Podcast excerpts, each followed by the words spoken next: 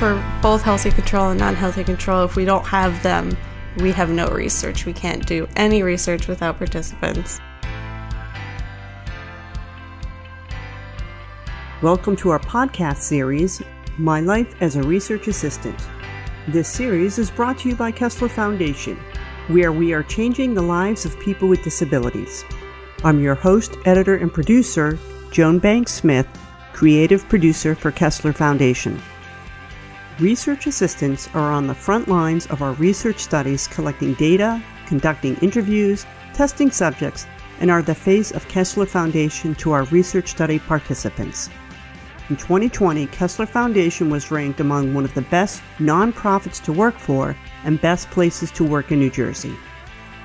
Throughout this series, we'll meet up with research assistants from our mobility, spinal cord injury, stroke, traumatic brain injury, and neuroscience and neuropsychology centers who have been with the foundation for over a year, and some that are now senior research assistants, nurses, MD, MS candidates, postdocs, and those that have entered into many more professions. In this episode, I met up with Michelle Barry, a former research assistant and research coordinator in our Center for Stroke Rehabilitation Research.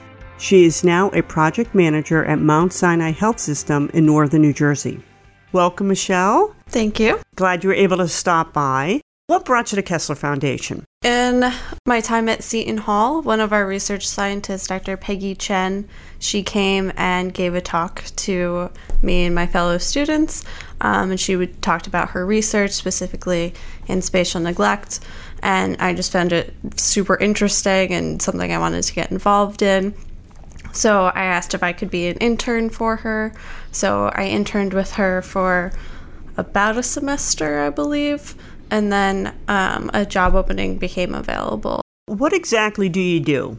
As a research assistant, me personally, I work on three separate studies. Um, so for each of those studies, I work with recruiting patients, whether they're inpatient or outpatients, um, getting them interested in the study, um, telling them about the study, and then actually uh, conducting the study with them, doing different neurological assessments uh, or any uh, whatever that study needs. I do that with the patient, and that can be either um, while they're here as an inpatient. If they're here for outpatient therapy, I go and visit them wherever they're doing outpatient therapy, and I can also go to their home if they're more homebound.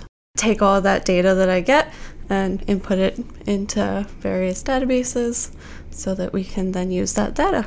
You're in the stroke lab. Do you primarily work with spatial neglect? Yes, and then also I'm involved in a reading study where we look at people who have suffered a left side hemisphere stroke and assess what reading deficits, if any, they have as a result of their stroke. Oftentimes they have aphasia or something like that.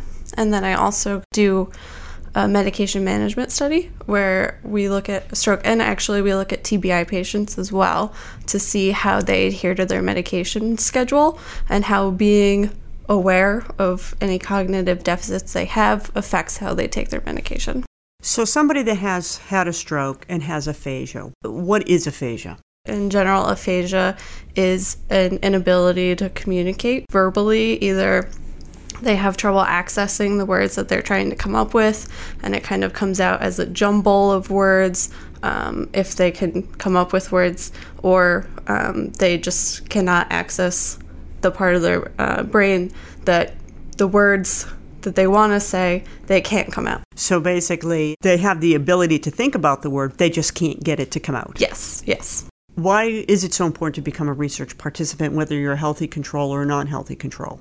Well, for both healthy control and non healthy control, if we don't have them, we have no research. We can't do any research without participants. Especially for these studies that we have conducting now, we're enrolling non healthy participants who have suffered a stroke. It's very important to have multiple, multiple people with different types of strokes because uh, everyone, everyone's stroke is different. It's in a different region of the brain. They have different resulting symptoms from it and deficits. So it's important to have multiple participants so we can really see what certain areas of the brain correlate to with behavior and just to get as much data as possible. Michelle, if I were thinking about uh, becoming a research participant and just didn't know what to expect, what could I expect? Well, for each study, it's obviously different, but um, I would explain to you what uh, assessments I would do with you, whether it's a memory assessment or a mood assessment or whatever. I would explain um, how long they would take, if any of them might be frustrating, um, and then we could move from there to see if that was something that you were further interested in pursuing. Mm-hmm. And anybody that wants to become a research participant, if you go to our website, kesslerfoundation.org, you can sign up to become a research participant and somebody will get in touch with you. Before we end the show, are there any parting thoughts that you'd like to share with us? Something that I've really learned and gained from uh, working here at Kessler Foundation is, well, working with humans in my schooling at Seton Hall. Most of my research and my thesis was done uh, using animals, rats. After I started doing that, I started working here and working with humans, and I realized that I much prefer working with humans and uh, creating relationships mm-hmm. with participants and just uh, getting to know them and uh, hopefully helping them in some way. Well, it does make a big difference when you can actually speak to somebody. Yes, and they can speak back.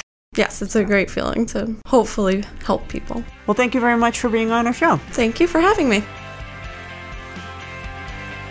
To learn more about career opportunities at Kessler Foundation, be sure and check out the program notes for links. Follow us on Facebook, Twitter, and Instagram. Listen to us on Apple Podcasts, Spotify, SoundCloud, or wherever you get your podcasts. This podcast was recorded during the summer of 2016 and was edited and produced by Joan Banks Smith, creative producer for Kessler Foundation.